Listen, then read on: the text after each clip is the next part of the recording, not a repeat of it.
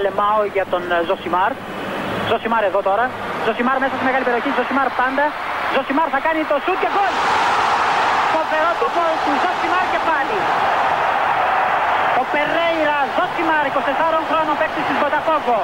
Να λοιπόν, ο Ζωσιμάρ, ο αποκαλούμενος μαύρος Ράμπο από τον πατέρα του, που ήθελε λέει να τον κάνει πυγμάχο και να πάρει τα πρωτεία του Κάσιους Κλέη. Τελικά ο ίδιος προτίμησε να γίνει ποδοσφαιριστής και πράγματι φαίνεται τελικά αυτός είχε το δίκιο. Το δίκιο λοιπόν με το μέρος του Ζωσιμάρ. Ήταν καλοκαίρι, ψέματα Σεπτέμβριος ήταν, ε, του 94, όταν ο Ιάσονας, ο Νίκος, ο Βαγγέλης και εγώ πήγαμε για πρώτη φορά ε, διακοπές. 17 χρόνων διακοπές. Τρεις μέρες φύγαμε. Είχε κάτι, ένα σπίτι, κάτι συγγενών του Ιάσονα στον Μπόρο. Ένα τέτοιο πράγμα, ρε παιδί μου. Ε, και το συνδυάσαμε και πήγαμε και τις πέτσες στην Αρμάτα. Είναι ένα τριήμερο το οποίο περιλαμβάνει διάφορες τραγελαφικές ιστορίες όπως ε, συνηθίζεται την, προφορά, την πρώτη φορά που τέσσερις φίλοι ας πούμε, περνάνε μερικές μέρες μακριά από το σπίτι τους. Ο Βαγγέλης που σας είπα προηγουμένως είναι ο Τσάρλι. Απλά τότε δεν τον λέγαμε Τσάρλι. Ε, αυτό ήρθε αργότερα, το λέγαμε Ευαγγελί. Οπότε ο Τσάρλι, εγώ, ο ψηλός, ο Νίκος και ο Ιάσονας πήγαμε με δελφίνι στον πόρο. Πέρασαμε τρεις μέρες. Κάτι τραγελαφικά έχουμε κάνει. Κατά τη διάρκεια του ταξιδιού προς, συζητάμε το γεγονός ότι έχει βγάλει καινούριο δίσκο ο Χρήσο Κυριαζής. Ο οποίος ε, δίσκος ήταν ο επόμενος μετά το μου θυμίζεις τη μάνα μου. Είχε προηγηθεί το καλοκαίρι που όλη η Ελλάδα τραγουδούσε και άκουγε ένα δίσκο ολόκληρο το λέω για τους μπιτσιρικάδες που μας ακούνε και τραγουδάνε αγοράκι λέμαργο. Το να βγάλει ένα τραγούδι και να το παίζεις στην Ελλάδα δεν, γίνεται, δεν είναι τίποτα. Και ο Κάτμαν το έχει πετύχει. Εντάξει. Ε, δεν είναι κάτι. Το να βγάλεις ένα δίσκο και να παίζει ο δίσκος όπου βρεθείς και όπου σταθείς ολόκληρος και να ξέρουν όλοι ξέρω εγώ, το 80% του δίσκου και των στίχων δεν είναι κάτι που συμβαίνει πολλές φορές ή ούτε κάτι που έχει συμβεί σε όλους τους τραγουδιστές. Είναι ελάχιστοι οι οποίοι μπορούν να το, να το πούν αυτό. Αυτό είχε γίνει για τον Κυριαζή το καλοκαίρι του 93. Μου θυμίζει τη μάνα μου. Έχω κλάψει, επιμένω, δεν προσκύνησα ποτέ κανέναν, κάθε δειλινό. Η φυλακή, τα τσιγάρα, τα ποτά και τα ξενύχτια. Ε, να ξέρουμε τι λέμε δηλαδή. Και συζητάμε για τον κύριο δίσκο και εντάξει δεν είναι σαν τον προηγούμενο γιατί προφανώς ποτέ δεν είναι κάτι τόσο μεγάλο όσο αυτό που έχει προηγηθεί και το σουξέ είναι το ημεροβίλι δεν είναι το σουξέ, το ναι. Ε, η αγάπη είναι μία. Δεν είναι η εποχή που υπάρχει ίντερνετ, το καταλαβαίνετε. Εντάξει. Ε, ούτε υπάρχει πρόσβαση πληροφορίες. Δηλαδή, πετυχαίνεις κανένα τραγούδι στο ραδιόφωνο, από εκεί να το μάθεις. Πού να το μάθεις. Και είμαστε σε όλο το ταξίδι, εγώ με τον Τζάρλι, και προσπαθούμε να θυμηθούμε πώς πηγαίνει το καλύτερο τραγούδι του δίσκου. Ρε με τίποτα, ρε με τίποτα, και να κοιτάει τον άλλο και να πες το ρε, πες το ρε, παιδί μου. Πώς... Εσύ που είσαι καλός, βρες το λίγο, ρε παιδί μου. Πώς πηγαίνει, τραγουδάρα αυτό, πώς πάει. Φτάνουμε στον πόρο, πάμε σε κάτι δωμάτια, κάτι θυμάμαι. Το μοναδικό που θυμάμαι από όλη την παραμονή μας στον πόρο είναι κάποια στιγμή που κάθομαι σε μια γωνία και καπνίζω. Μόλις είχα ξεκινήσει το κάπνισμα. Είχα ξεχάσει και τον αναπτήρα μου στο ένα ζύπο, τον έχασα, τον άφησα στο, στο δελφίνι, βλαμμένος, μικρό παιδί, 17 χρόνων. Και έχουμε μπει για μπάνιο να ετοιμαστούμε να βγούμε το βράδυ έξω.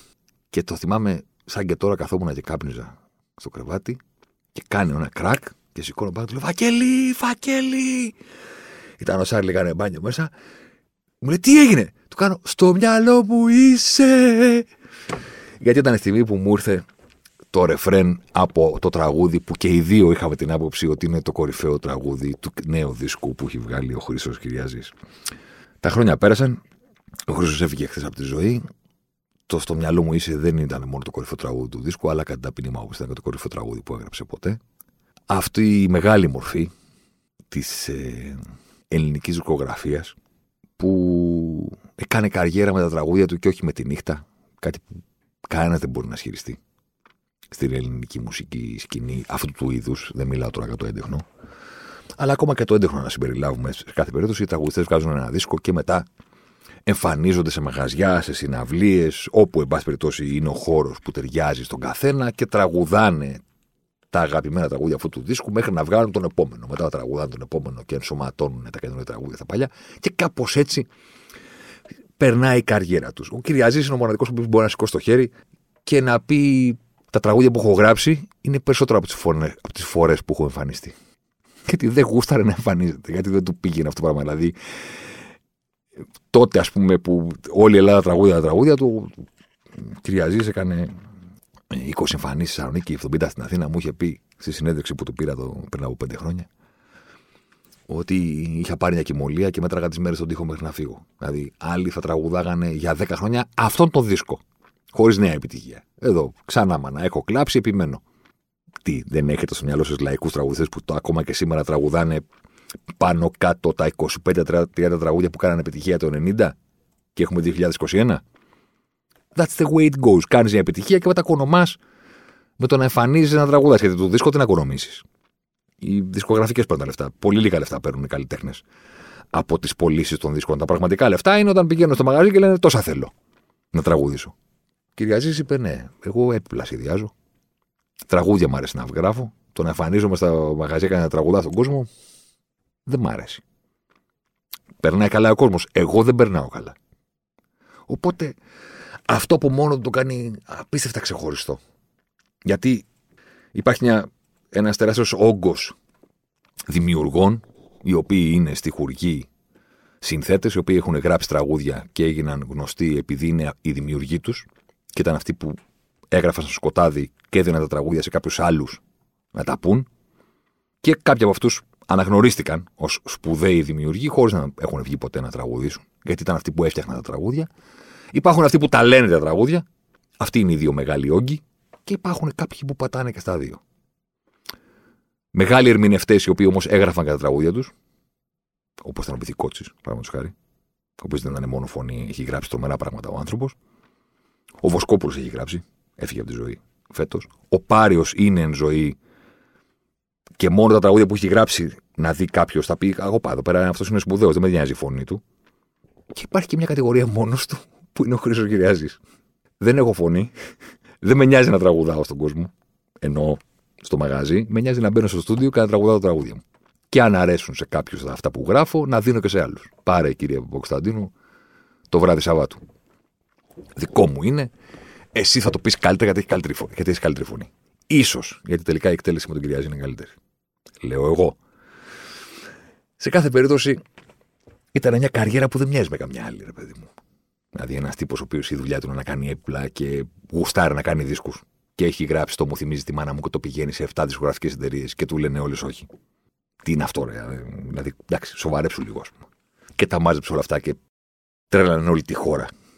Εκείνο το καλοκαίρι του 1993 που βγήκε ο συγκεκριμένος δίσκος, μετά ακολούθησε τα υπόλοιπα, μετά τα πουλόβερα, αυτά, η μεροβίλια. Δηλαδή, βάλαμε κι άλλα μετά. Δηλαδή, κάναμε δουλειά στη δεκαετία του 90. Δεν είναι ότι ήταν one-off. Αλλά ήταν δικά του. Γύρναγε στο δίσκο και έγραφε Πειραιά, Αθήνα, Γλυφάδα, Φάληρο. Τα μέρη που είχε γράψει το τραγούδι. Είχε την ημερομηνία πάνω. Ήταν δικά του. Το 16 που είχα την τύχη να περάσω πάρα πολλές ώρες μαζί του, γιατί εκείνη η συνέντευξη κράτησε πάρα πολύ ώρα. Ε, πέρα από τα υπόλοιπα για τη ζωή του, τα ταξίδια, τα έπιπλα, τις γυναίκες, τις σαμπάνιες ή το κρασί στο πορπαγκάζ για πάνω ενδεχόμενο. Τέτοιος τύπος, ρε παιδί μου.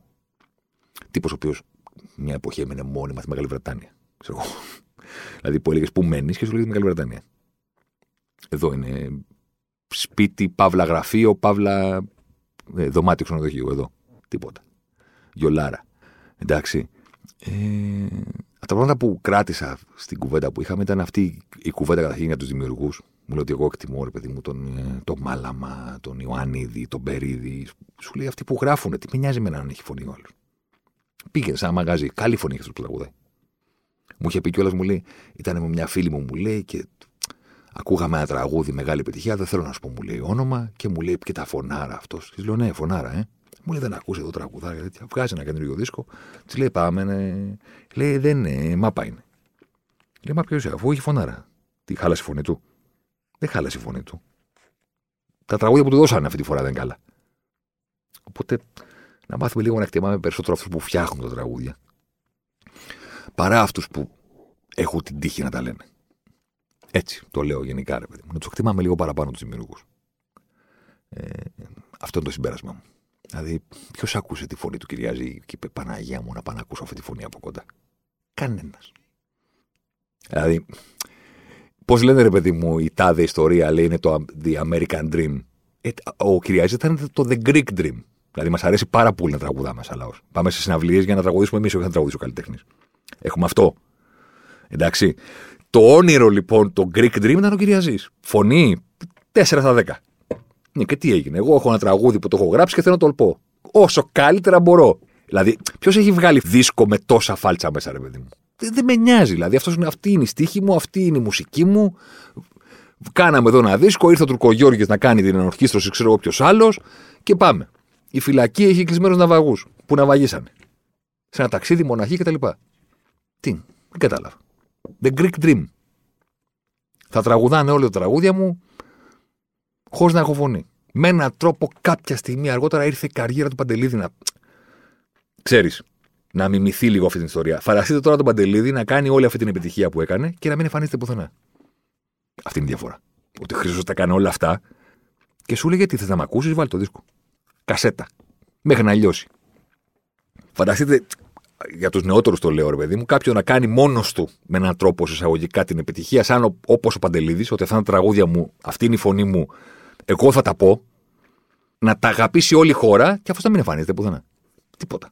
Εν πάση περιπτώσει, είπα να ξεκινήσω με αυτό γιατί, OK, okay, η διακοπή εθνικών ομάδων είναι, ξέρεις. Και στο φινάλε δικό μου το podcast, το θέλω λέω. Ε, γιατί και τον αγαπούσαμε σαν παρέα και η γυναίκα μου τον αγαπάει. Θέλω να πω ότι δεν είναι δεδομένο ότι αφού γνωριστήκαμε, παντρευτήκαμε, ότι θα της έλεγα, ξέρεις, κυρία και θα μου έλεγε ε, πεθαίνω. Ε, ήταν πολύ ωραία εκείνη η μέρα που στην πραγματικότητα δεν είναι συνέδειξη αυτό που κάναμε. Δηλαδή, κάτσαμε εκεί και φτάσαμε να τρώμε, έβγαμε μπέικον, ας πούμε, το μεσημέρι και είχαμε ραντεβού 9 ώρα το πρωί. Και πήγε, δεν ξέρω τι, και τι ώρα έφυγα από, τη, από την Καστέλα που βρεθήκαμε. Και μου έλεγε όλα αυτά. Ωραίος τύπος. Υποθέτω ότι έκανε ωραία ζωή. Είπα ότι έκανε όσο περισσότερο μπορούσε αυτά που του άρεσαν χωρίς να πληγώνει κάποιου. Καταλαβαίνω ότι στην προσπάθεια του να κάνει μόνο ότι του αρέσει πρέπει να πλήγωσε κόσμο γιατί μου μιλούσε για την αξία της συγγνώμη, ξέρεις και τα λάθη και όλα αυτά τα πράγματα. Αλλά εντάξει, να κάνουμε. Ποιος δεν έχει πληγώσει άλλους; Να σηκώσει το χέρι του, ας πούμε. Εντάξει. Ε, όταν παντρεύτηκα, ήθελα πάρα μα πάρα μα πάρα πολύ να έρθει στο γάμο και να κάνω αυτή την έκπληξη στη γυναίκα μου, Χωρίς να ξέρω ότι Σόνι και αν έρθει θα τραγουδήσει κιόλας. Παιδί μου, αλλά λέω ας έρθει Εντάξει. Α γίνει αυτό το, το δρόμενο κάποια στιγμή κατά τη διάρκεια της νύχτας, ξέρω εγώ, δύο, μία η ώρα τη νύχτα, όποτε θέλει εκείνος, ας εμφανιστεί. Και τώρα θα δούμε αν θα πει ένα τραγούδι. Δεν πειράζει, ρε Και μόνο θα τον δούμε και θα τον βάλουμε να το ακούσουμε, θα γίνει χαμός. Τον πήρα τηλέφωνο. Ε, πού είσαι, τι γίνεται και αυτά, να βρεθούμε. Γιατί του λέω, κοίταξε να δεις, βουλιαγμένη, παντρεύομαι, αυτό. Ρε Θέμη μου λέει. Δεν, πήγα στο δικό μου το γάμο, στο δικό σου θα έρθω. Και εκείνο το επιχείρημα που λες, OK, okay, έχασα. Δεν έχω κάτι να πω. Δεν έχω κάτι να πω. Έχω ετοιμάσει χίλια πράγματα να σου πω για να σε πείσω, ρε παιδί μου. Να σε κυκλώσω από όλους τους τρόπους, να σε ρίξω στο φιλότιμο, να σου πω πόσο αυτό, εκείνο, τα κτλ. Μου λες αυτό. Χάσαμε. Τελείωσε. 5-0 ημίχρονο. Δεν, μη βγεις μη βγεις στο δεύτερο ημίχρονο να παίξεις. Δεν υπάρχει κάτι να πετύχεις. Πήγα στο γάμο το δικό μου, θα έρθω το δικό σου. Εντάξει, OK. Okay να ζήσετε αυτά. Θα σου πάρω δώρο, θα το στείλω με τον τάδε που ήταν ο κοινός μας ε, γνωστός. Μην ανησυχείς, όλα να πάνε καλά. Εντάξει, αυτό πολύ κύριος, πολύ κούκλος, πολύ ευγενικός. Αλλά εντάξει τώρα, μην μου ζητάς να έρθει στο γάμο τώρα, OK. Okay. θα ήταν ωραία να έχει έρθει. Δεν πειράζει που δεν ήρθε. Ε, μεγάλη μορφή. Ιδιαίτερη καριέρα, νομίζω ότι προσπάθησα να την περιγράψω, εν πάση περιπτώσει. Καριέρα. Παρουσία στην ελληνική δισκογραφία. Και θα το ξαναπώ, αν κάτι μένει πέρα από τα τραγούδια και το στο μυαλό μου είσαι και το να, έχει, να έχεις αγάπη στην καρδιά σου, μη φοβάσαι, αυτό που μένει περισσότερο είναι ένα μικρό μαθηματάκι, ρε παιδί μου. Να τους εκτιμάμε αυτούς που τα γράφουν περισσότερο από αυτούς που τη χάνει. Να τα λέμε. Άσε που αν μας διδάσκει κάτι στη ζωή, είναι ότι 8 φορές στις 10 αυτοί που τα λένε μόνο καταλήγουν να μας απαγοητεύουν με κάποιο τρόπο. Ε; Για να μην το πω πιο, πιο βαριά. Να μην τους βρίσω δηλαδή. Αλλά 8-7 στους 10 που είναι, η δουλειά τους είναι μόνο να τραγουδάνε, κάποια στιγμή στην πορεία λες. Μα τον είχας σε εκτίμηση, είναι καλτεσίκα τη δουλειά που κάνει. Τραγούδια λέει. Δεν τα γράφει κιόλας. Αυτή ήταν η εισαγωγή. Πάμε παρακάτω. Έχει καμιά δεκαριά μέρες κάπου εκεί που υποθέτω ότι οι περισσότεροι δεν το πήρατε έτσι. Η χαμπάρι δεν είναι από τις ειδήσεις που ξέρεις. Γίνονται viral και τις διαβάζουν όλοι. Ε, βγήκε η είδηση ότι οι FAB, αυτοί οι τύποι που μαζεύονται και φτιάχνουν τους κανονισμούς ποδοσφαίρου, ε, να τους πω έτσι, International Football Associations, Boards, Football, Technical Advisory Panels, δηλαδή καταλαβαίνετε τώρα. Αυτοί που λένε ότι από φέτος, ξέρω εγώ, το χέρι θα είναι έτσι, από φέτος η κόκκινη. Αυτοί οι τύποι ε, που αλλάζουν ή τροποποιούν λίγο τους κανονισμούς, τι είναι χέρι, ο όγκος από τον αμυνόμενο, καταλαβαίνετε όλα αυτά. Βγήκε λοιπόν η είδηση πριν από 15 μέρες περίπου και το κράτησα και είπα κάποια στιγμή κάτι να το βάλουμε λίγο κάτω αυτό και τώρα η διακοπή είναι κατάλληλη ευκαιρία ε, για να το κάνουμε. Ότι η πρότασή μας λένε αυτοί οι τύποι είναι ε, να γίνουν μόνιμες οι πέντε αλλαγές στο ποδόσφαιρο. Επειδή το συνηθίσαμε και επειδή στην πανδημία λίγο τα νέα ε, άλλαξαν σημασία, δηλαδή στην αρχή ήταν, θα θυμάστε, όταν ξαφνικά σταμάτησε ο πλανήτης, ας πούμε, όλα διαβάζαμε όλη τη μέρα, έγινε αυτό, έγινε εκείνο, σταμάτησαν οι πτήσει, σταμάτησαν μετά, συνηθίσαμε. μετά ήρθε το νέο κύμα ενδιαφέροντος που τι κάνουμε με τα μέτρα. Απαγορεύεται αυτό, απαγορεύεται εκείνο, στέλνεις SMS εδώ, 12 η ώρα, τόση, ώρα, τόση μέσα στα αυτοκίνητα. Από και μετά τα νέα μέτρα δεν σου έκαναν ε, αίσθηση όσο έκανα στην αρχή που είχες όλο το ενδιαφέρον. Κάπως έτσι συμβαίνει και με την ε, αλλαγή που έφερε όλη αυτή η ιστορία στον αθλητισμό, ας πούμε. Δηλαδή, στην αρχή ήταν άδεια τα γήπεδα και λέγαμε Α, άδεια τα γήπεδα, συνηθίσαμε. Μετά βγαίναν οι ομάδες χωρίς να βγαίνουν μαζί και λέγαμε γιατί το κάνουν αυτό. Και μετά λέγαμε Α, υπάρχει ο κανόνας να μην κάνουν χειραψίες και να μην κάνουν τέτοια πράγματα. Μετά, μάλλον την πρώτη στιγμή ήταν το κομμάτι των πέντε αλλαγών. Τώρα που πέρασε ο καιρός και όλα συνηθίζονται στη ζωή, μα όλα όμως, Βλέπεις παιχνίδια και λες: Α, ναι, στην Premier League δεν έχουν τρεις αλλαγές. Αλλά το να βλέπεις πέντε αλλαγές σε ένα παιχνίδι δεν σου φαίνεται και τόσο περίεργο πια, σωστά. Δηλαδή, πέρασε ο καιρός που θυμώσουν ότι αυτό ήταν ένα μέτρο το οποίο ας πούμε υιοθετήθηκε για να αντιμετωπιστεί ο, η συσσωρευμένη κούραση, ο πρωτοφανής τρόπος με τον οποίο παίχτηκε ποδόσφαιρο ε, από την επανέναρξη και μετά ώστε να χωρέσουν όλα τα παιχνίδια της προηγούμενης σεζόν και να μην ακυρωθούν οι σεζόν που διακόπησαν, να τελειώσει η Premier League, να τελειώσουν τα πρωταθλήματα, να γίνει το Champions League, έστω και με μονά παιχνίδια, και μετά οι ομάδες να ξεκουραστούν, πια ξεκούραση, και να ξεκινήσει η επόμενη σεζόν Οκτώβριο αντί για Αύγουστο και να τελειώσει και στην ώρα της για να γίνει το Euro. Για να αντιμετωπιστούν όλα αυτά, δόθηκε τότε η ιδέα και λέει πέντε αλλαγές για να ξεκουράζονται οι παίχτε, για να βγαίνουν κτλ. Η Premier League στην επανέναρξη την κανονική υποτίθεται πέρυσι είπε ναι, ωραία, αυτό το κάναμε για το κομμάτι της προηγούμενης σεζόν που είχε μείνει, μετέωρο, τη σεζόν 19-20, και εμείς θα παίξουμε με τρεις. British, English. Οδηγούμε αριστερά. Είμαστε αυτοί οι τύποι. Τι κάνει ο κόσμος, θα το κάνουμε ανάποδα κατά τη διάρκεια, μάλλον στην αρχή της περσινής ε, σεζόν, ε, πότε ο Κλόπ, πότε ο Γκουαριόλα βγαίνουν και λέγανε τι είναι αυτό που κάνουν, ας πούμε. Δηλαδή, όλοι παίζουν με πέντε αλλαγές, όλοι καταλαβαίνουν ότι φέτος είναι η χρονιά της κούρασης. Το 2021 είναι που δεν θα βγει. Γιατί εμείς είπαμε όχι, γυρίζουμε ξανά στις τρεις. Κάποια στιγμή ο Κλόπ κιόλας δεν είναι αβαντάς, γιατί τους έκαναν ότι είναι αβαντάς των μεγάλων ομάδων επειδή έχουν καλύτερο ρόστερ. Και ο Κλόπ δεν είχε πει δεν είναι αβαντάζ, είναι αναγκαιότητα. Δεν βγαίνει. Πρέπει να μπορούμε στα παιχνίδια, έστω και για 15-20 λεπτά, να ξεκοράσουμε τους παίχτε. Γιατί να μείνει στο μάτσα από το 70 μέχρι το 90.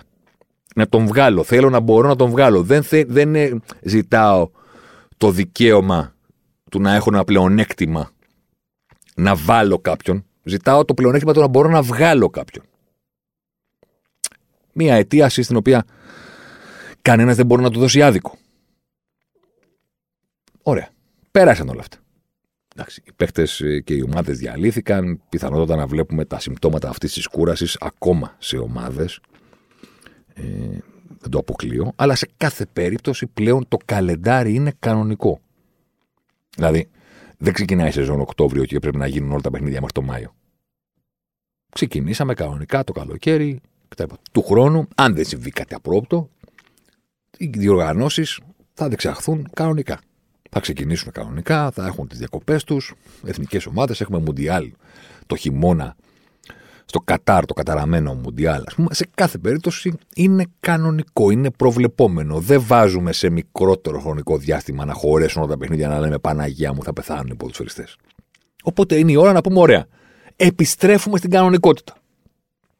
Πετάγονται αυτοί οι τύποι και λένε: Προτείνουμε το ποδόσφαιρο πλέον παντού, όχι στη διακριτική ευχέρεια κάθε λίγκας, παντού να έχει πέντε αλλαγές.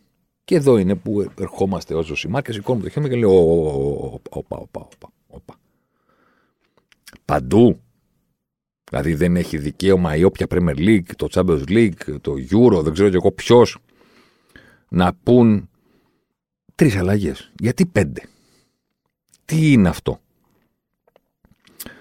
Η ανακοίνωση λέει σύμφωνα με τις ανάγκες του ποδοσφαιρικού περιβάλλοντος. Αυτό είναι, αυτή είναι η διατύπωση. Το οποίο μια κουβέντα τη σηκώνει. Και θα σας πω γιατί τη σηκώνει. Θα σας, γιατί υπάρχει πρόβλημα στο ποδοσφαίρο. Υπάρχουν διάφορα προβλήματα. Αλλά ο τρόπος που προσπαθείτε, προσπα, υπάρχει προσπάθεια να λυθούν είναι που σηκώνει συζήτηση. Δεν υπάρχει ποδοσφαίρο, φίλος. Ακόμα και ο πιο μικρός σε ηλικία, μάλλον όχι, μόνο μικρή σε ηλικία, δεν καταλαβαίνουν ότι τα παιχνίδια είναι πάρα πολλά. Κάποιος ο οποίος δεν έχει παρελθόν στη μνήμη του, ε, μπορεί να του φαίνεται δύσκολο να καταλάβει ότι είναι πολλά τα μάτς. Σου λέει κάτι, ξέρω εγώ. Δεν μπορεί να καταλάβει ότι ήταν κάποτε πολύ λιγότερο, ότι πλέον είναι το πιο συμπιεσμένο καλεντάρι, ας πούμε, από ποτέ στην ιστορία του ποδοσφαίρου, χωρίς πανδημία. Όλοι συζητάνε την κούραση των παικτών. Όλοι συζητάνε την κούραση των ομάδων. Όλοι συζητάνε το ότι δεν υπάρχει περιθώριο για προπόνηση και χωρίς προπόνηση δεν μπορεί να υπάρχει βελτίωση. Όλοι συζητάνε για το πώς. Πόσα χρόνια, ας πούμε, λέμε ότι το Europa League, το Πέμπτη Κυριακή, της διαλύει της ομάδας. Τρίτη, Τετάρτη, Champions League και μετά Σαββατοκύριακο παιχνίδι, αντέχεται. Πέμπτη βράδυ παιχνίδι. Εκτός έδρας, π.χ ταξίδι, επιστροφή, αποθεραπεία, αγώνα την Κυριακή δεν παλεύεται. Αυτός είναι και ο λόγος που πάρα πολλές φορές με τον Τζάρλι κάναμε ραδιόφωνο και λέγαμε, ξέρω εγώ, ότι την άνοιξη όταν έρχονται τα νοκάου του Europa League υπάρχουν οι ομάδες που πρέπει να επιλέξουν. Θα δώσουμε σημασία στο Europa League την Πέμπτη το βράδυ ή την Κυριακή στο πρωτάθλημα. Γι' αυτό και ξέρω εγώ, οι Ιταλικές ομάδες αποκλείονται όλες στους 16 του Europa, λέμε ένα παράδειγμα, διότι δεν δίνουν σημασία σε αυτό το πράγμα. Σου λένε εδώ πρέπει να παίξω για να βγω, ξέρω εγώ, στην τετράδα του Champions League. Ποιο Europath και 16 μου λες. Και γι' αυτό έχουν πετύχει στη συγκεκριμένη διοργάνωση η Σεβίλη, η οποία μπορούσε να σε εισαγωγικά παρατήσει τη Λαλίκα, γιατί η Λαλίκα την έπαιρνε ή η Ρεάλ ή η Μπαρσελόνα. Ε, άντε και να ξεπεταχτεί και η Ατλέτη. Πάλευε και η Σεβίλλη για να βγει Champions League και μετά να συνεχίσει στο Europa. Είχε δικαίωμα. Πήγαιναν Ανατολικές, η Ντνίπρο, η Σαχτάρ. Είχαν το αβαντάζ του να έχουν ξεκινήσει το πρωτάθλημα σε διαφορετική χρονική περίοδο. Και να είναι και πρωταθλήματα τα οποία, ε, OK. Okay. Τα ελέγχουν. Είναι περισσότερο συμπιεσμένο από ποτέ. Οπότε όταν το ακούει κάποιος, λέει: Ωραία, πρέπει να κάνουμε κάτι να βοηθήσουμε τους παίχτε. Και πετάγεται η Φάμπη ή οποιοδήποτε άλλος και λέει: Το βρήκα. Θα κάνουμε περισσότερες αλλαγές. Ποιος θα πει όχι; Θα πει όχι κάποιος ο οποίος θα σκεφτεί και θα πει: Συγγνώμη, το πρόβλημα της κούρασης των ποδοσφαιριστών δεν είναι ότι τους βάζουμε να τρέχουν σαν η φόρα. Ότι ξαφνικά γύρα με τα γήπεδα και για να επιτεθεί πρέπει να ανέβεις λόφο. Δεν άλλαξε κάτι στον αγωνιστικό χώρο. Τα παιχνίδια είναι πολλά. Αλλά κανείς δεν θέλει να τα βάλει με αυτούς που αυξάνουν τα παιχνίδια ή αυτούς που διατηρούν αμύωτο τον αριθμό των παιχνιδιών. Αυτό είναι, αυτή είναι η αντίρρηση. Ότι ζητάμε να αλλάξει κάτι στον αγωνιστικό χώρο, ενώ το πρόβλημα της κούρασης δεν είναι στον αγωνιστικό χώρο, είναι το πόσες φορές αυτό το καλεντάρι έχει μαρκαρισμένες εβδομάδες με αγώνα. Δηλαδή, πόσα μάτια θα μας βάλετε να παίξουμε στο Nations League; Πόσα; Δεν σου φτάνει, κυρία UEFA, το χρήμα που κόβεις κάθε χρόνο από το Champions League; Θέλεις να κόβεις χρήμα και από το Champions League και από τα προκριματικά του Euro και από το, τη τελική φάση του Euro και να φτιάξεις και άλλη μια διοργάνωση. Να κόβεις χρήμα και από τον Nations League. Και έρχεσαι μετά και λες: Οι παίχτε είναι κουρασμένοι, κάτι να κάνουμε. Κόψε παιχνίδια. Κανείς δεν πρόκειται να κόψει παιχνίδια. Εδώ η FIFA έχει βγάλει μπροστά το Βενγκέρ, του έχει γεμίσει τις τσέπες με λεφτά. Δεν έχει που να τα βάλει ο Βενγκέρ. Δεν έχει ξαναγίνει αυτό. Δεν μιλάει κανένας πιο πολύ στον πλανήτη αυτή τη στιγμή. Δηλαδή ούτε οι πρωθυπουργοί των χωρών δεν κάνουν τέτοιες δηλώσεις. Ο Βενγκέρ, ο Άδωνο Γεωργιάδης της FIFA. Όπου και να πετύχεις ε, στο Twitter να ανοίξεις κάτι, μια είδηση, βλέπεις τον Βενγκέρ να μιλάει. Λες κάτσε ρε, βίλε. Ούτε, ούτε, ούτε ο Άδωνο το κάνει αυτό. Που είναι σαν να έχει δει κάτω κανάλια. Κάθε μέρα μία ατάκα του Βενγκέρ. Τον βρήκανε γιατί τον έψαξαν πολύ καλά και είπανε ποιος είναι ο καλύτερος, ποιος είναι ο πιο σοφό, ποιος μιλάει πιο ωραία, ποιος έχει κύρος, ποιος εκείνο, ποιος το άλλο και θα τον βάλουμε να πείσει τον κόσμο ότι αυτό που χρειάζεται οπωσδήποτε το ποδόσφαιρο, ρε παιδί μου, και απορούμε πώ το κάναμε τόσα χρόνια, είναι μουντιάλ κάθε δύο χρόνια. Άμα το έλεγε ένας συμφαντίνο, σε φέριν, τίποτα τέτοιο, θα τον παίρνανε με τα γιαούρτια. Μην τρελαθούμε τώρα. Οι ποδοσφαιρόφιλοι και ο τύπος, τους χαρτοδιακάδε δεν τους βλέπουν με συμπάθεια. Τώρα να είμαστε ειλικρινείς, εντάξει. Βλέπεις ένα κουρτουμαρισμένο να σου λέει προτείνω αυτό και λες, Ούστα από εδώ πέρα, φύγει από εδώ. Ενώ άμα το λέω Φανμπάστεν, το ποδόσφαιρο χωρίς offside ήταν καλύτερο. Ρε Ολλανδέ, για όνομα του Θεού. Ακροατής το λέει αυτό στον αέρα και το κλείνει με το τηλέφωνο. Δηλαδή, άμα παρακολουθείς ένα άθλημα και δεν καταλαβαίνεις ότι το offside είναι ο μοναδικός λόγος που υπάρχει αυτό το άθλημα, γιατί είναι χαοτικό, τι μπάλα έπαιξες. Που λένε όλοι, δεν ξέρουν οι παίχτε, ξέρετε εσείς. Ε, ξέρω εγώ, καμιά φορά δεν ξέρουν. Δηλαδή, ο Φανμπάστεν μπορεί να ξέρει να βάλει τον γκολ, ένα από τα πέντε καλύτερα γκολ όλων των εποχών, αλλά να καταλάβει πώ παίζει το παιχνίδι, μάλλον δεν ξέρει. Άμα το δηλώνει αυτό. Ή τον έχουν πακετάρει τόσο πολύ στο χρήμα, που δέχεται να λέει και πράγματα τα οποία δεν βγάζουν καμία λογική. Γι' αυτό τους παίρνουν όλους αυτούς που λένε τεχνικό σύμβουλο στη FIFA και εκείνο κτλ. Πρώτον, για να τους πακετάρουν, όποιον ε, δεν έχει ανάγκη και δεν έκανε καλή διαχείριση στα οικονομικά του. Δεύτερον, για να τους βάζουν μπροστά να λένε διάφορα. Ο Βεγγέρ, καλός ή κακός, έχει αναλάβει αυτό το ρόλο, ας πούμε. Πρώτα έλεγε για το offside τα αυτά που έλεγε πρόπερση, τα οποία ήταν δηλαδή σταμάτα, σταμάτα. Και τώρα βρήκαμε καινούριο. Όπου σταθείς και που βρεθείς, βλέπεις μια δήλωση του Βεγγέρ για το πόσο φοβερή ιδέα είναι να γίνεται κάθε δύο χρόνια το Μουντιάλ.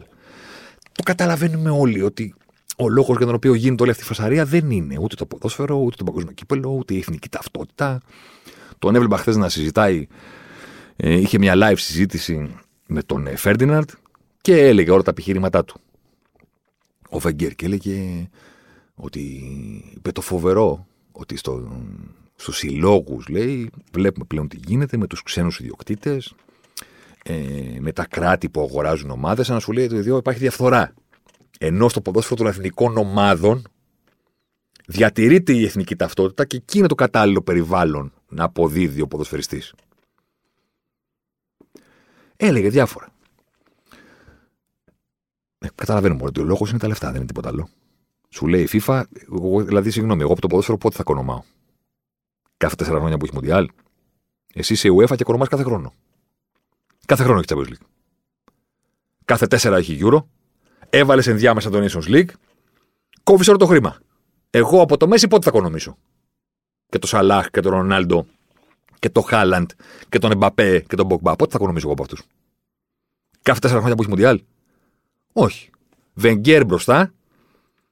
Ο κόσμος λέει θέλει Μουντιάλ κάθε δύο χρόνια. Έχουμε κάνει έρευνες. Δημοσκοπήσεις. Όταν ακούς κάποιον να λέει ο κόσμος, φύγε μακριά. Δηλαδή, το, το τι θέλει ο κόσμος χρησιμοποιείται ως επιχείρημα όταν δεν έχεις επιχείρημα. Στη ζωή γενικά. Να το ξέρετε αυτό. Όταν λέει κάποιος ο κόσμος το θέλει, ποιος το θέλει, δηλαδή τι εννοείς;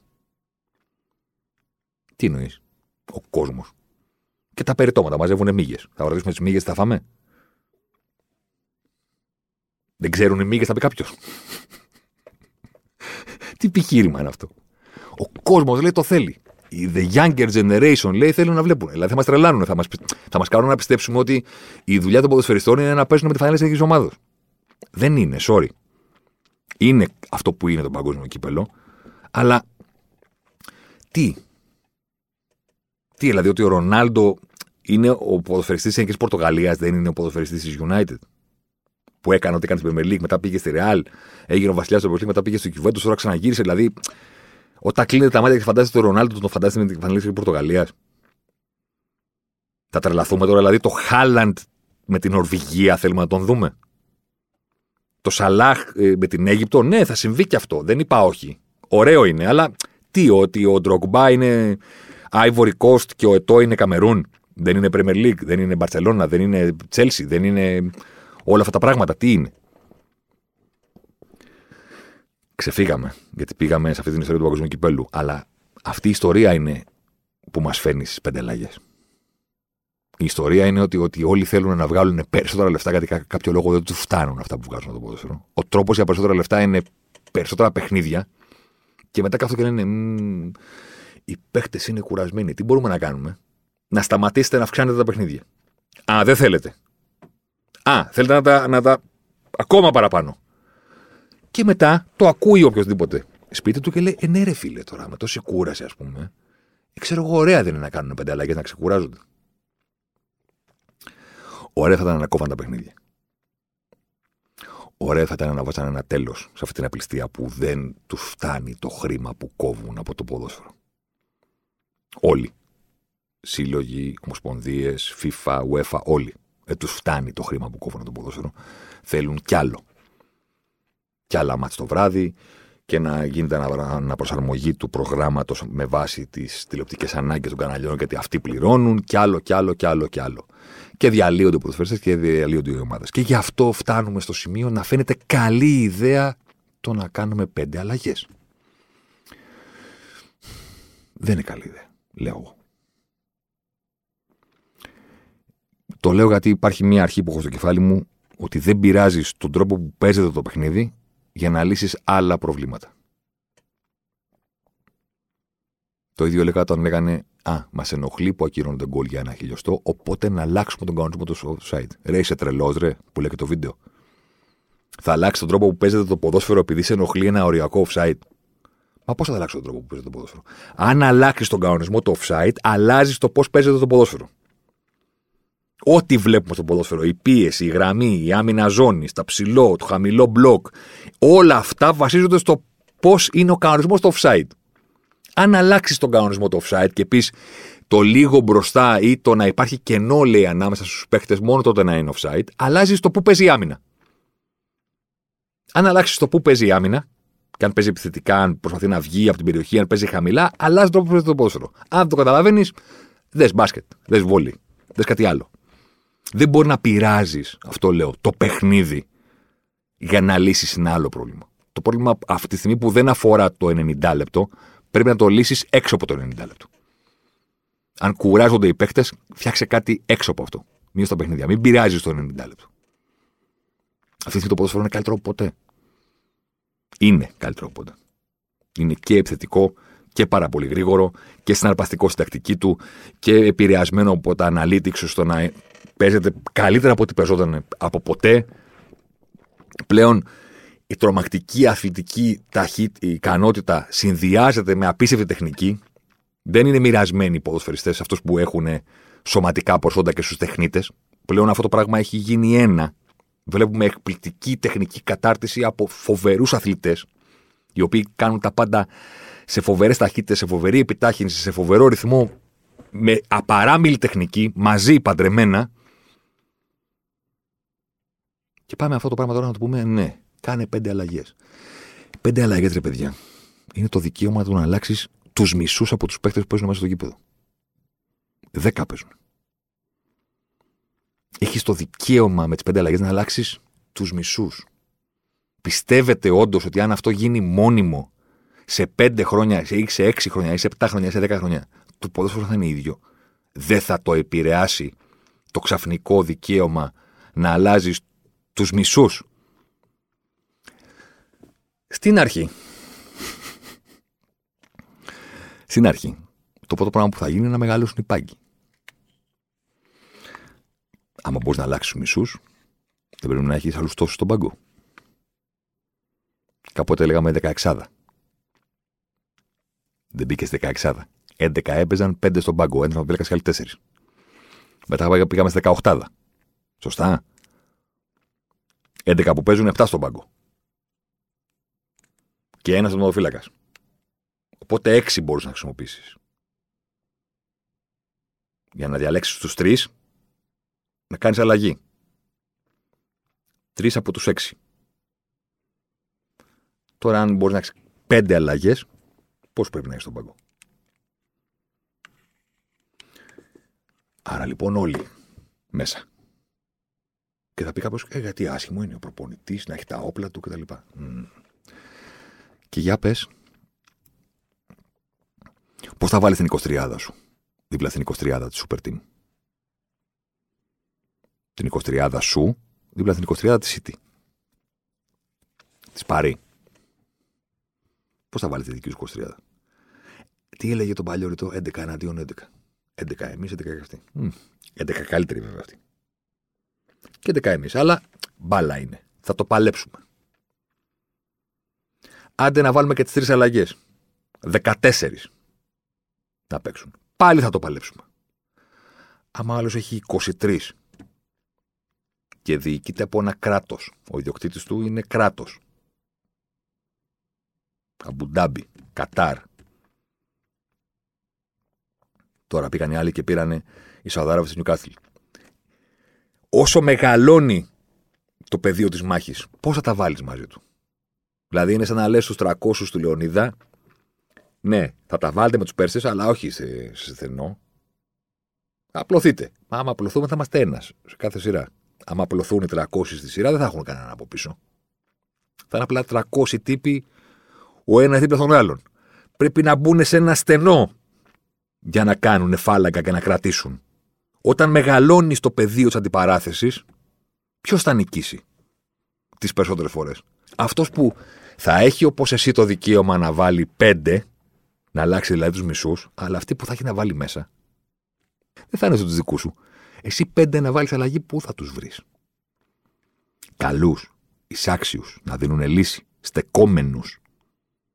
Εσύ λοιπόν θα κάνεις μια αλλαγή για να ξεκουράσεις αυτόν που θες να ξεκουράσεις ή γιατί έχεις πέντε αλλαγές και ο τύπος σε πιέζει και οι δημοσιο... θα λένε τα ραδιόφωνα δεν χρησιμοποίησε την πέμπτη αλλαγή του. Δεν έβαλε κι άλλο παίχτη να φρεσκάρει κλπ. Και, και εσύ θα πρέπει να βάλεις κάποιον τον οποίο δεν τον πιστεύεις και ο άλλος θα βάζει κάποιον ο οποίος είναι πραγματικό όπλο. Ποιος έχει αβαντά. Για πες. Τι πέντε αλλαγές; Τι πέντε αλλαγές; Σε ποιον θα δώσει το αβαντάζ αυτή η τεράστια μεγέθυνση του αγωνιστικού πεδίου στον οποίο μάχονται οι δύο ομάδες. Όταν από τα τρία όπλα τα κάνεις πέντε. Όταν δίνεις το δικαίωμα στους προπονητές να αλλάζουν τους μισούς από αυτούς που παίζουν μέσα. Πώς θα τιμωρηθεί η μεγάλη ομάδα για την κακή της μέρα; Αν έχει το δικαίωμα από τρεις να βάλει πέντε.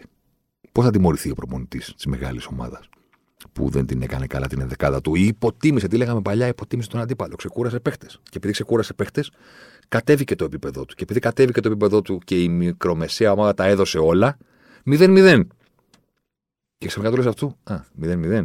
Έχεις το δικαίωμα να το διορθώσεις. Στο 70 βάλει τους. Στο, στο 50 ξεκίνα και βάζει. Και βάζει και βάζει και βάζει. Και ξαφνικά εμφανίζονται καλοί. Όλοι. Πέντε.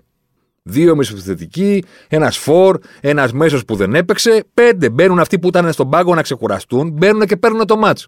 Τι τεράστιο πράγμα είναι αυτό να δώσεις το δικαίωμα σε ένα παιχνίδι το οποίο λατρεύεται επειδή δεν νικάει πάντα ο καλύτερος. Και όταν ακούτε κάποιον να το λέει αυτό για κακό, ότι είναι μομφή για το ποδόσφαιρο, να στρίβετε. Να πείτε λογαριασμό, κάτι μου και πρέπει να φύγω. Μην κάνετε παρέα με κάποιους οι πιστεύουν ότι είναι αβαντάζ του μπάσκετ ότι κερδίζει πάντα ο καλύτερος. Δεν είναι αβαντάζ του μπάσκετ ότι κερδίζει πάντα ο καλύτερος. Δεν είναι καλό να κερδίζει πάντα ο καλύτερος. Είναι βαρετό. Το ποδόσφαιρο είναι χαοτικό. Μία κόκκινη στο 10 αλλάζει τα πάντα και δεν διορθώνεται με τίποτα, ό,τι και να κάνεις. Γίνονται πράγματα μαγικά, υπάρχουν αδικίες, υπάρχουν χίλια πράγματα ακόμα και με βαρ. Και επειδή είναι low scoring sport, ένα γκολ, δύο γκολ εκεί, επειδή είναι low scoring sport, όλα μπορούν να συμβούν. Όλα μπορούν να συμβούν. Δεν είναι καλό τίποτα από αυτά που συμβαίνουν και αυξάνουν το αβαντάζ του καλύτερου. Δεν είναι καλό. Βγάλετε το το κεφάλι σας ότι είναι καλό. Καλό είναι να μην ξέρεις ποτέ θα συμβεί.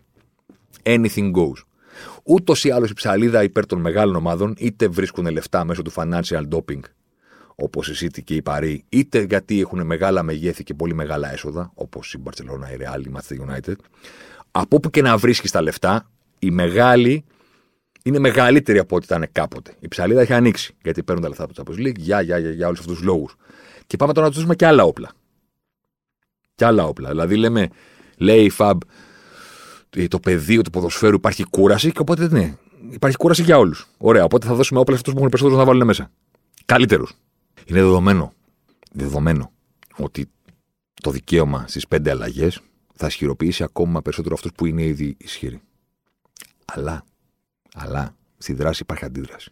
Κάτι θα πρέπει να κάνει και ο μικρομεσαίος. Ή για να το μιλήσουμε, για να το πούμε με ποδοσφαιρικούς όρους, αν η μία ομάδα θέλει να παίξει επίθεση, δηλαδή επίθεση, ποδόσφαιρο πρωτοβουλίας, και η άλλη ομάδα θα παίξει ποδόσφαιρο αντίδρασης στην πρωτοβουλία, στους reactive και proactive ρόλους, αν υποθέσουμε ότι έχω δίκιο που λέω ότι το να δώσεις πέντε αλλαγές δίνει αβάντα πρώτα απ' όλα στον ισχυρό που έχει το ρόστερ να τα διαχειριστεί όλα, ο ανήσυρο θα αντιδράσει. Πάντα στο ποδόσφαιρο η ιστορία γράφεται από μια ομάδα που βρίσκει κάτι να κάνει στην επίθεση και μετά υπάρχει ένα αντίδοτο. Προκύπτει. Αν όχι την πρώτη χρονιά, τη δεύτερη, την τρίτη, κάποια στιγμή βγαίνει η αντίδραση. Εμφανίζει την Παρσελόνα και κάνει κάτι, βρίσκει το ποδόσφαιρο έναν τρόπο να απαντήσει σε αυτό το πράγμα. Έτσι γράφεται η ιστορία. Τι θα κάνουν μικροί λοιπόν; Όταν οι άλλοι έχουν το δικαίωμα να έχουν 200 παιχταράδες και κάθε φορά να βάζουν διαφορετικό ή να φέρουν επίπεδο τον πάγκο ή να διορθώνουν τακτικά προβλήματα, τακτικές λύσεις με world class ποδοσφαιριστές. Κάτι θα πρέπει να κάνουν για εκείνοι. Και είμαι εγώ ο μικρομεσαίος και θέλω να τα βάλω με τους μεγάλους. Και λέω λοιπόν, κοίταξε να δεις, πρέπει να πεθάνουμε στο γήπεδο, στο τρέξιμο. Αυτή είναι η λύση. Πίεση στην μπάλα να μην τους αφήσουμε να πάρουν ανάσα. Γιατί αν αμυνθούμε χαμηλά, 90 λεπτά, δεν γλιτώνουμε, θα το φάμε. Και σου λέει ο άλλος, και πώς θα το κάνεις αυτό, ρε φίλε, 90 λεπτά θα πεθάνετε. Όχι, δεν θα πεθάνουμε. Κοίταξε να δεις, θα βάλω δύο μέσους στο πρωτομήχρονο. Θα τους πω τον Τζάβι και τον Ινιέστα με τους αφήνει να πάρει τα ανάσα, τον Μπουσκέτς, λέω ότι χαίρομαι τώρα. Πίεση στην μπάλα, πίεση να μην αναπνεύσουν αυτοί οι δύο, αυτοί οι τρεις, να μην αναπνεύσουν. Και σκληρά φάουλ θέλω. Και στο ημίχρονο θα σας βγάλω και τους δύο. Θα βάλω άλλου δύο. Να τρέξουν. Πόσο πιστεύετε ότι θα αργήσει, γιατί μέχρι στιγμής δεν έχουμε δει αυτό το πράγμα στο ποδόσφαιρο. Αλλά όταν γίνει καθεστώς το ότι από τους 10 που παίζουν μπροστά του φύλακα μπορεί να αλλάξει στους 5, πόσο πιστεύετε ότι θα αργήσει να βλέπουμε παίχτες να μπαίνουν με αποστολή 20 λεπτών, όχι στο 70. Γιατί αυτό το καθεστώς του ποδοσφαίρου. Ότι σε βάζω στο 70 για να παίξεις τα 20 λεπτά που απομένουν μαζί με τις καθυστερήσεις. Όχι. Πρώτο μήχρονο. Πρώτο μήχρονο. Θα τρέξεις εσύ ο επιθετικός μπροστά 90 λεπτά πίεση. Μα θα πεθάνω. Δεν θα πεθάνεις. Στο 45 θα σε βγάλω. Δεν υπάρχει κανένα πρόβλημα. Πες, τρέχα. Αυτό τι θα βοηθήσει τελικά; Πιστεύετε ότι οι αδύναμοι θα κάτσουν έτσι; Οι Μουρίνοι και όλοι αυτοί οι άνθρωποι που σπάνε το κεφάλι τους για να καταστρέφουν τον παιχνίδι των αλωνών, πιστεύετε ότι δεν θα δουν μια ευκαιρία την εποχή που το ποδόσφαιρο πρωτοβουλίας κυριαρχεί, την, την εποχή που η, άμυνα, η επίθεση γίνεται πιο αβάσταχτη από ποτέ στο ποδόσφαιρο, γιατί δεν αντέχεις να αμήνεσαι με τον τρόπο με τον οποίο επιτίθεται πλέον οι ομάδες γρήγορα, δε, μεθοδευμένα, σωστά. Δεν θα βρουν τρόπο να πούνε Α, μήπως τελικά η λύση είναι ο τρόπος που θα χρησιμοποιήσουμε τις αλλαγές. Ρίξτε ξύλο, πάρτε κάρτες και στο 45 θα ξαναλέμε. Θα βάλω άλλους δύο. Δεν θα το κάνουν όταν η ισχύ των μεγάλων ενισχυθεί από τις πέντε αλλαγές, αυτοί που θέλουν να καταστρέψουν και πρέπει να υπάρχουν στο ποδόσφαιρο, αυτοί που θέλουν να κάνουν εκπλήξεις και πρέπει να υπάρχουν στο ποδόσφαιρο, αυτοί που θέλουν να κερδίσουν τους ισχυρότερους και πρέπει να υπάρχουν πάντα στο ποδόσφαιρο, θα δουν τις πέντε αλλαγές και θα πούνε Α, θα τις χρησιμοποιήσουμε το δεύτερο μήχρονο που θα είμαστε κουρασμένοι. Όχι. Όχι. Θα τις χρησιμοποιήσουμε από την αρχή. Θα γίνει αυτό. Μπορεί να το έχω βγάλει το κεφάλι μου και μπορεί να έχω άδικο, αλλά μου φαίνεται δύσκολο να μην γίνει να μπουν οι πέντε αλλαγές και να πούνε Α, συνεχίζουμε όπως παλιά. Στο 60, άντε στο 45, αλλά περισσότερο στο 60 συζητάμε να δούμε τι χρειάζεται να αλλάξουμε. Αποκλείεται. Αυτό κάνανε μέχρι τώρα. Γιατί ήταν οι πέντε αλλαγές ένα έξτρα πράγμα που προέκυψε λόγω της πανδημίας. Αν γίνει πάγιο, αποκλείεται να μην βρεθεί ο πρώτος που θα πει λοιπόν, στο πρώτο μήχρονο θα κάνουμε αυτό. Θέλουμε αυτούς τους παίχτε. Στο δεύτερο μήχρονο θα κάνουμε τι άλλο. Και καταλαβαίνω ότι υπάρχουν κάποιοι τώρα που μα και λένε και γιατί ρε και είναι άσχημο αυτό να αλλάξει, να κάνει. Τι έχει το ποδόσφαιρο και να αλλάξει; Τι έχει; Τι έχει; Είναι στην καλύτερη του φάση. Σαν παιχνίδι στο 90 λεπτό, ποτέ δεν ήταν καλύτερο να παρακολουθείς ποδόσφαιρο. Ποτέ. Τώρα, το 90 λεπτό που βλέπεις ποδόσφαιρο σε υψηλό επίπεδο είναι το καλύτερο ποτέ. Και σε αυτό τώρα θέλουμε να βάλουμε; Τύπους που μπαίνουν 25 λεπτά στο πρώτο μήχρονο για να πάρουν δύο κάρτες; Να πάρουν μια κάρτα ο καθένας; Και να βγουν; Θέλουμε να, να κάνουμε 23 που έχουν όλες έναν επιθετικό 1,95. Γιατί δεν θα γίνει, πιστεύετε; Δεν θα γίνει, πιστεύετε; Πόσοι τέτοιοι επιθετικοί υπάρχουν πλέον στι ομάδες; Α το χαλάνε την ξεχωριστή περίπτωση. Οι ομάδες που βλέπετε, πόσες από αυτές έχουν τον παλιό τύπου σεντερφόρ δύο μέτρα μπροστά που γεμίζει την περιοχή; Πόσες τον έχουν; Ο Ζηρού μια καριέρα αναπληρωματικού έκανε. Arsenal, Chelsea, τώρα πήγε στην, στην Ιταλία. Δεν, δεν χωρούσε στο σύγχρονο ποδόσφαιρο να είναι πρώτος ο Ζηρού. Μόνο στη Γαλλία του Ντεσάμπ, που τον ήθελε να είναι κολόνα μπροστά και να πηγαίνει επί γύρω του ο Γκριεσμάν. Στους συλλόγους ο Ζηρού, καλός, χρυσός, γκολ, βάζει κτλ. Δεν ήταν ποτέ πρώτος. Έμπαινε ως αλλαγή και σε κάποια παιχνίδια να είναι βασικός. Αν γίνουν πέντε αλλαγές, δεν θα έχει κάθε ομάδα ένα τέτοιο. Και τι να τον έχει, δεν τον χρειάζεται. Οπότε εσύ που καταφέρνεις να αμυνθείς απέναντι στη Λίβερπουλ, ας πούμε, που παίζει Φιρμίνο, Μανέ, Σαλά κτλ. Ξαφνικά στο 70 σου λένε: Ωραία, αφού τα κατάφερες, θα βάλουμε τώρα δύο, δύο μέτρα θα είναι όλοι μπροστά, να πάρετε κεφαλιές. Θα γίνουμε. Θα γίνει το ποδόσφαιρο ένα πράγμα του να έχουμε utility players. Χρειάζομαι και έναν τέτοιο, χρειάζομαι και έναν τέτοιο, χρειάζομαι και έναν τέτοιο. Δεν θα είναι το ξεκάθαρο πλάνο ότι έχω αυτή την ομάδα και χρειάζομαι αυτούς τους ποδοσφαιριστές. Είναι ότι έχω να αντιμετωπίσω όλες αυτές τις συνθήκες, οπότε ξαφνικά πρέπει να ανταποκριθώ σε όλες το πρώτο πράγμα που θα συμβεί είναι να κυριαρχήσουν αυτοί που έχουν ήδη τα λεφτά για να έχουν λύσεις για όλα. Θα το εκμεταλλευτούν προς όφελός τους. Το δεύτερο πράγμα που φαντάζομαι ότι θα συμβεί είναι η αντίδραση των μικρών που σα έλεγα νωρίτερα. Θα χρησιμοποιήσουν τις πέντε αλλαγές με μη, εισαγωγικά βάζω τώρα αυτή τη στιγμή στον αέρα, μη ποδοσφαιρικούς όρους. Δεν είναι ποδοσφαιρικό τώρα το να βάζει ένα παίχτη να τρέξει 30 λεπτά, 40 στα όρια της εξάντλησης στο πρώτο μήχρονο για να τον βγάλει στο μήχρονο. Δεν συμβαίνει δεν είναι ποδοσφαιρικό σήμερα. Κάτι μου λέει ότι αν επιτραπούν οι πεντελαγές και γίνουν καθεστώς, θα γίνει ποδοσφαιρικό σε πέντε χρόνια. Με τον κίνδυνο να λέω βλακίες. Με τον ακόμα μεγαλύτερο κίνδυνο να έχω δίκιο. Δεν μ' αρέσει να δικαιωθώ σε αυτή την ιστορία. Αυτές ήταν οι σκέψεις που είχα να καταθέσω πάνω στην περίφημη περίπτωση του Α, οι παίκτες είναι κουρασμένοι να κάνουμε πέντε τις αλλαγές που διαπιστώνω γύρω μου ότι όλοι το χαμογελάνε και λένε Ε, βέβαια, χρειάζεται, χρειάζεται, χρειάζεται. Δεν χρειάζεται να αλλάξουμε το παιχνίδι το 90 λεπτό μέσα στις τέσσερις γραμμές για προβλήματα που συμβαίνουν έξω από αυτό. Αυτός είναι ο κανόνας. Αυτός ήταν ο Ζωσιμάρ αυτής της εβδομάδας. Αλεμάο για τον ε, Ζωσιμάρ. Ζωσιμάρ εδώ τώρα. Ζωσιμάρ μέσα στη μεγάλη περιοχή. Ζωσιμάρ πάντα. Ζωσιμάρ θα κάνει το σουτ και γκολ. Φοβερό το γκολ του Ζωσιμάρ και πάλι. Ο Περέιρα Ζωσιμάρ, 24 χρόνων παίκτης της Μποταφόγκο.